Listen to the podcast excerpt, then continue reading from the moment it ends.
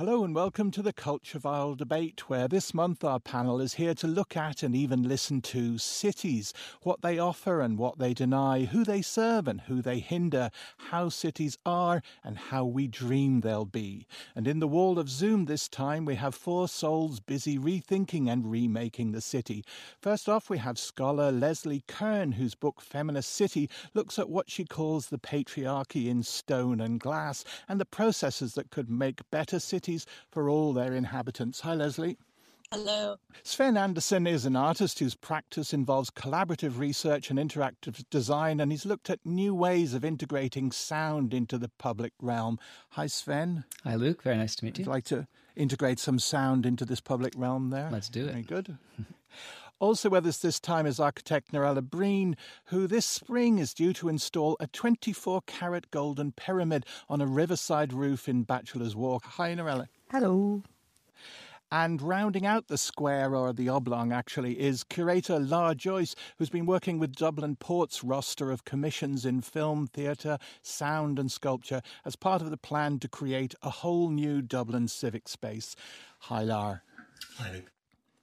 So, we're all sitting in our various rooms in our various locations. What city would you like to be sitting in tonight? And what is it about that city that they're getting right? Leslie. I think if I could choose, I would love to be somewhere like Copenhagen right now. Um, it's always a city that I felt very comfortable and safe in, and a city that I think gets a lot of things right in terms of how people move through the city. So there's excellent public transportation system, but you also see lots of people out riding their bikes and not just individuals but whole families um, taking their kids doing their shopping. And to me this suggests that there's a real effort within the city to make um, care work social reproduction possible in public space.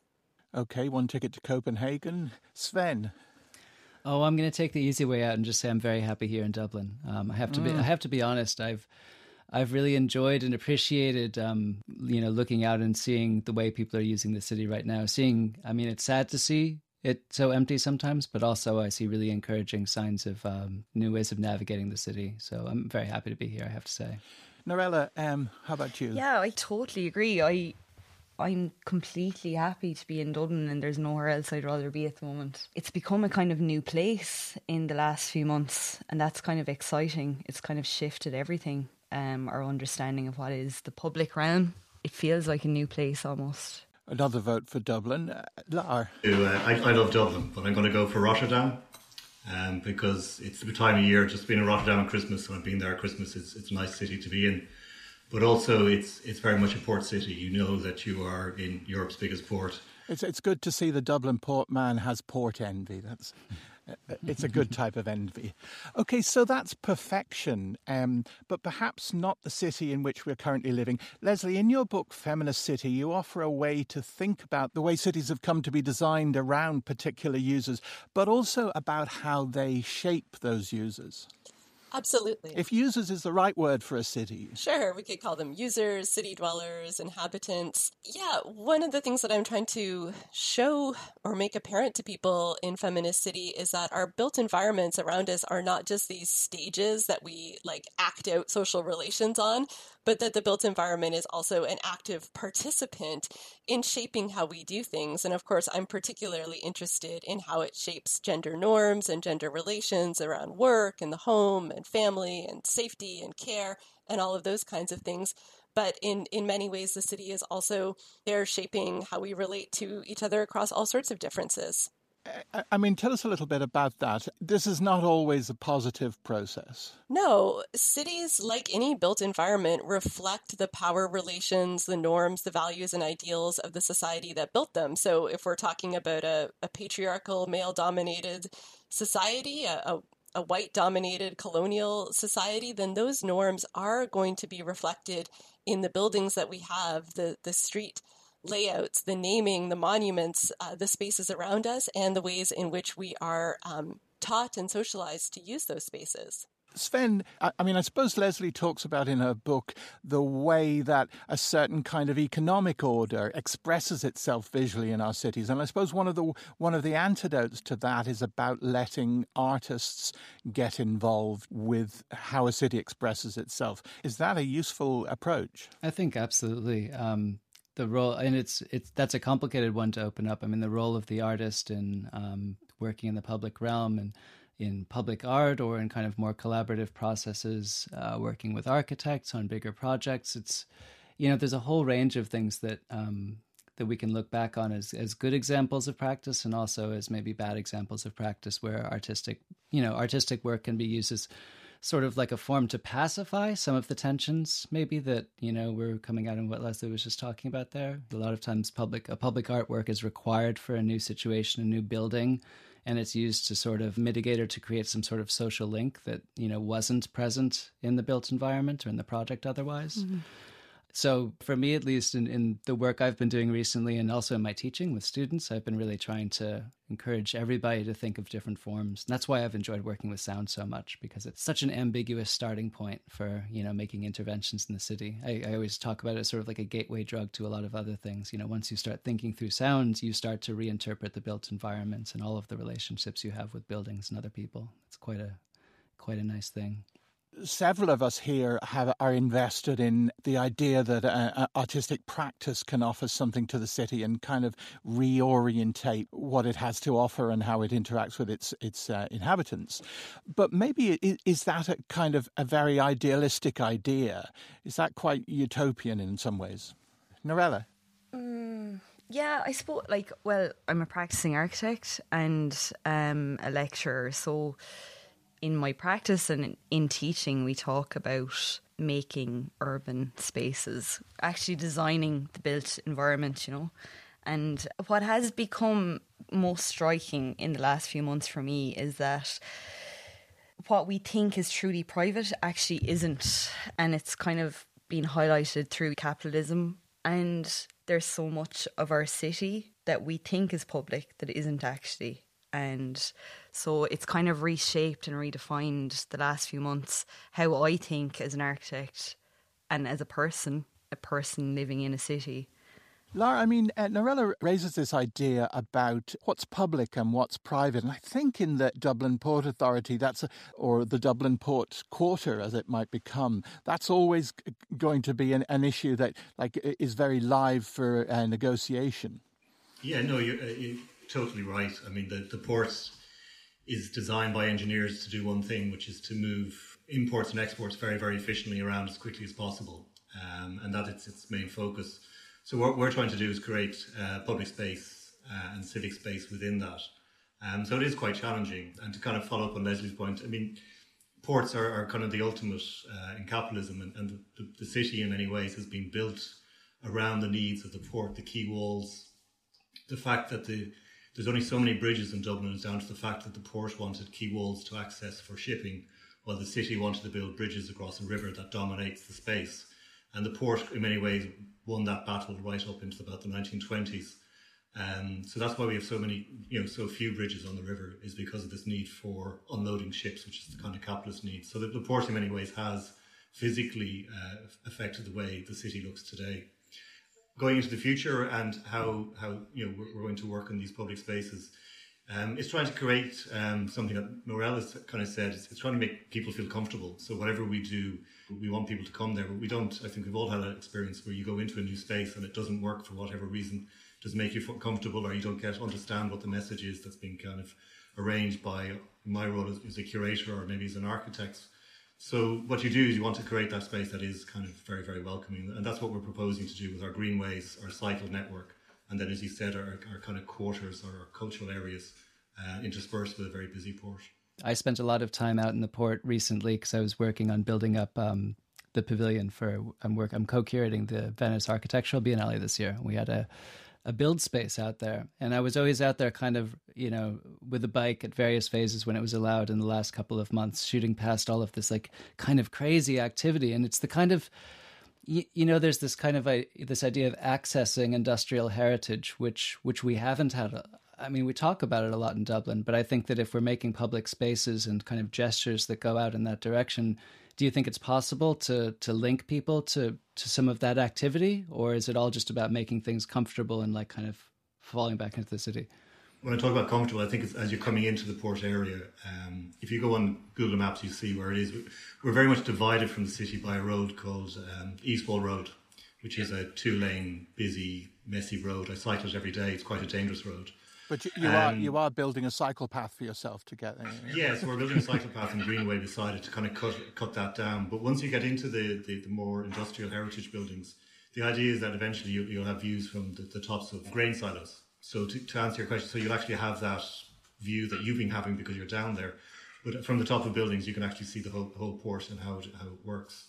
And you know, it, we in Ireland we don't treat industrial heritage very well. I, I think you know, our own focus is it's, it's probably alien to us. It's more associated with uh, United Kingdom. It's kind of an, an English history and there's pockets of it around Ireland, and we haven't really treated it very well because it's, it's, probably not perceived as ours; it's theirs. But I think at the same time, there's now so much, so little of it left. I think there is an understanding that we need to kind of preserve what is there. The, the question of safety comes up there, which is actually very key to how people experience the city. And Leslie, eh, one of the things that your research found is this what looks like a kind of seesaw of safety, in that areas are renovated and they make it safe for one group of users, and, and in that process, maybe unpick the safety of other people. Absolutely. So when we think about gentrification in cities, often cities will kind of tout this as making the neighborhood safer, but we have to ask who has the neighborhood been made safer for? Maybe for women who look like me. I'm white, middle class, able bodied, cisgender woman. So a, a, gentrified street with lots of nice cafes and boutiques. Yeah, absolutely. I'm going to feel safe there. But who has been made to feel unsafe? Are there more police patrols going to the neighborhood? Who do the police stop and card? Have sex workers been moved out of the area are homeless people able to you know make a living in that space? So we do have to ask some critical questions about um, what kind of safety are we imagining and, and who is it for? And whose safety are we kind of throwing under the bus for a certain kind of aesthetic for example? And that kind of safety, like another way of uh, of achieving it, is through this sort of privatization of of space and intense surveillance and policing.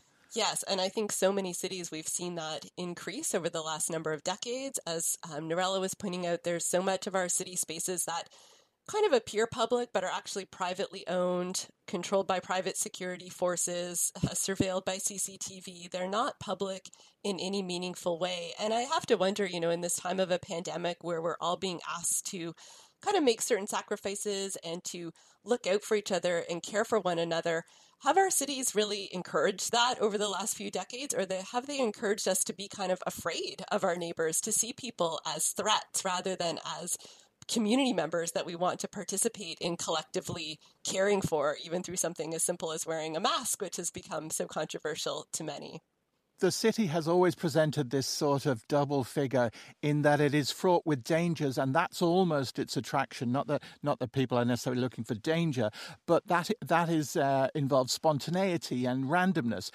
We like the spontaneity of cities, and the, and the pandemic has has removed that to a certain extent. Can, how can we add back spontaneity, and perhaps its accompanying danger, Noreile?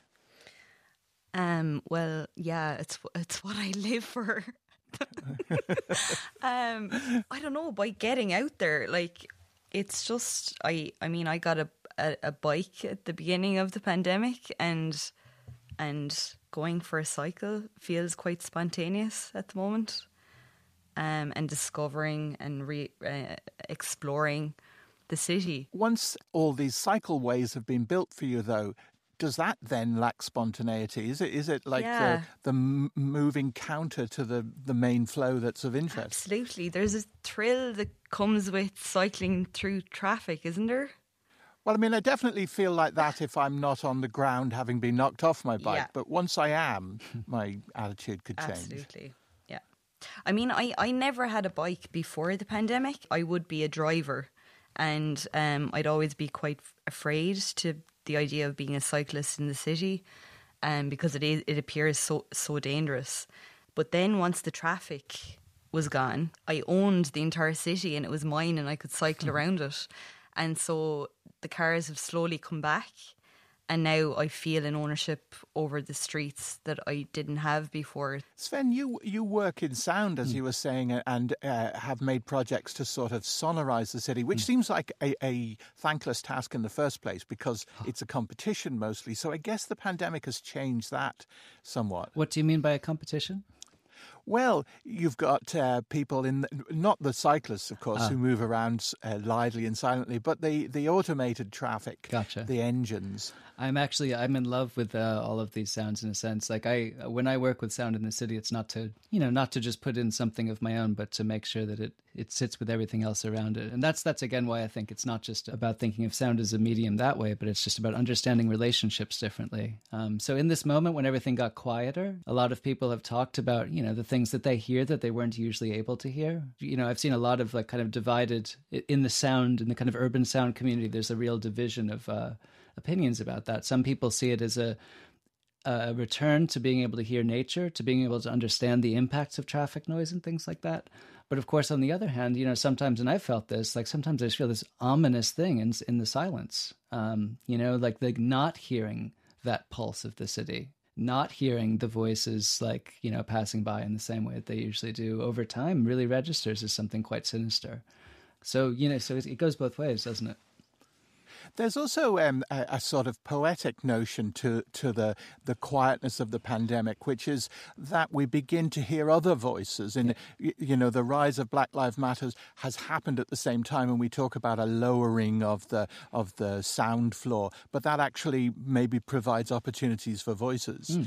in and out of the city. Absolutely, absolutely. Well, I mean, you know, veering back to maybe something that overlaps with all of our work and practices in this in this group here. You know, like we're all looking for different ways of um, of changing the city, of adapting the city, of seeing different perspectives, and certainly in a moment like this when everybody's expectations have been shifted, different possibilities emerge, right? And you have you have that kind of like frantic um, combination of optimism and fear at the same time, which is which is difficult, psychologically very difficult, but it's probably a good prompt for people to realize how quickly things can change you know? So whether it's utopian or not to think that artists or architects or urban designers can can change the public realm i mean the, the truth is there's room right now for people to get out there and try things right?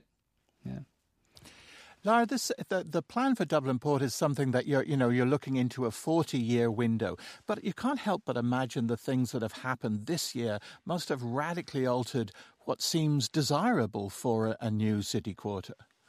Yeah, uh, one of the projects we're opening next March is a, is a heritage zone built in the in the industrial area where ships used to be made and um, serviced in, in, in the port. It is opening up uh, all uh, these questions for us, um, and we can no guarantee, you know, just on one concept or one idea moving forward. And I think probably the best example of that from my own previous background, working in museums and galleries, is that we over relied on tourism in Dublin, I think, to kind of fill our city. You know, we think Guinness is the main tourist site uh, for most tourists. 98% of people who go to Guinness to to them are, are, are international tourists, 98%, 2% Irish. So when we're talking now about people coming into the port and seeing the port, we are very much, you know, basing it on uh, the citizens of Dublin, the people, the communities around us. International tourism is, is going to take a hit. I don't think we can rely on that. We need to kind of go back to what we've been talking about, It's kind of going back to the citizens of Dublin. And I think that's what I found scary with the first lockdown was once, you know, five million tourists stopped coming to Dublin, which is the average every year, you notice the Temple Bar area, Collins Street, uh, Grafton Street, Henry Street, um, they became very, very quiet. Um, and you realise that this, we are actually quite a small city.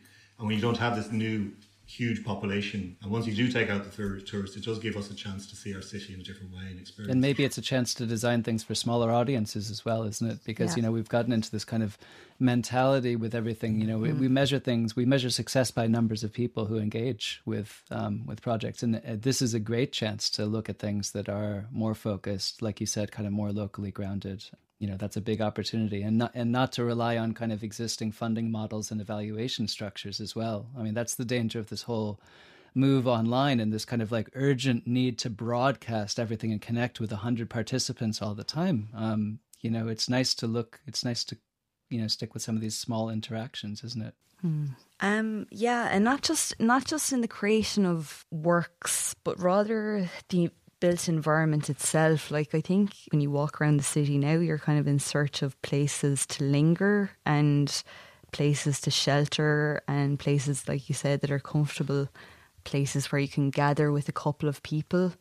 They're pretty rare. A place to sit in the city centre is actually extremely rare, and that's pretty strange this is one of the perhaps hopeful moments of COVID is a kind of a reminder of the ways in which cities have increasingly been not very like people friendly, not very body friendly. One of the things I try to talk about in Feminist City is what if we start from the body and that we all have the need to sit, to use a bathroom, for shelter, for shade, for water. And in the context of the pandemic, where we're being encouraged to be outside more, we're realizing that many of our public spaces don't even have these basic functions. Like you can't even sit down and have a conversation in a public space, and that becomes a problem. So maybe this is a moment where we can reclaim some of those spaces and make them more human focused, make them more community focused rather than being all about tourism mm. and spectacle.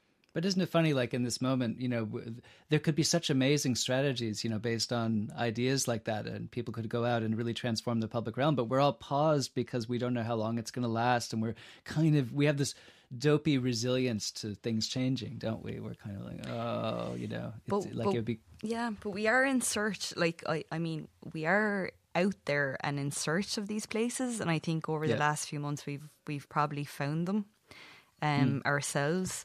What works and where is a nice place to be that's outside that's free like i i really enjoy not paying for anything now because my, my relationship mm-hmm. with public space is free.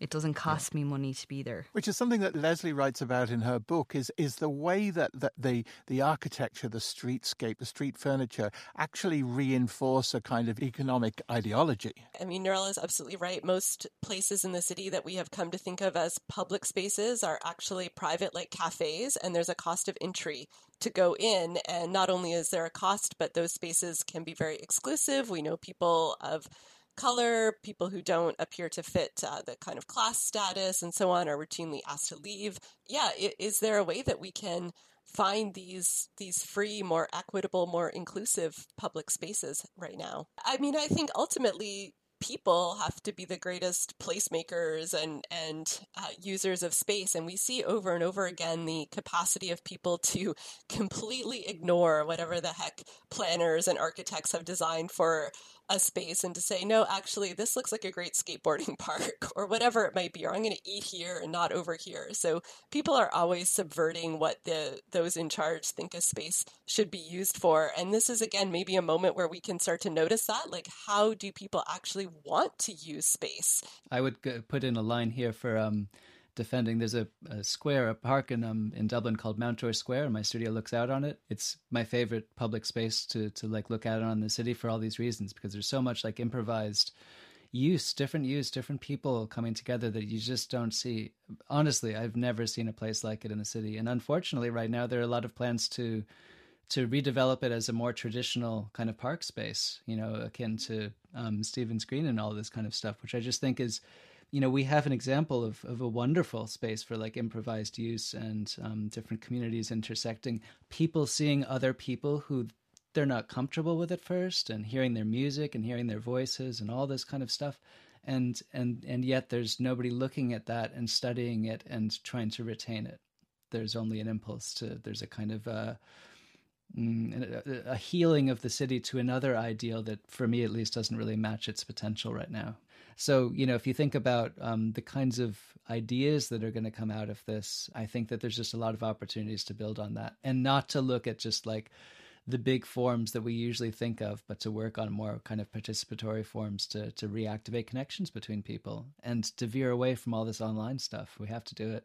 You know, we have to get, we have to start working back out in the public realm. When some people see the uh, the city as lost in some ways, and, and they'd like to escape out of the city and uh, feel that out there somewhere there's nature, and that will offer an alternative to to the city, how much has this the pandemic effect?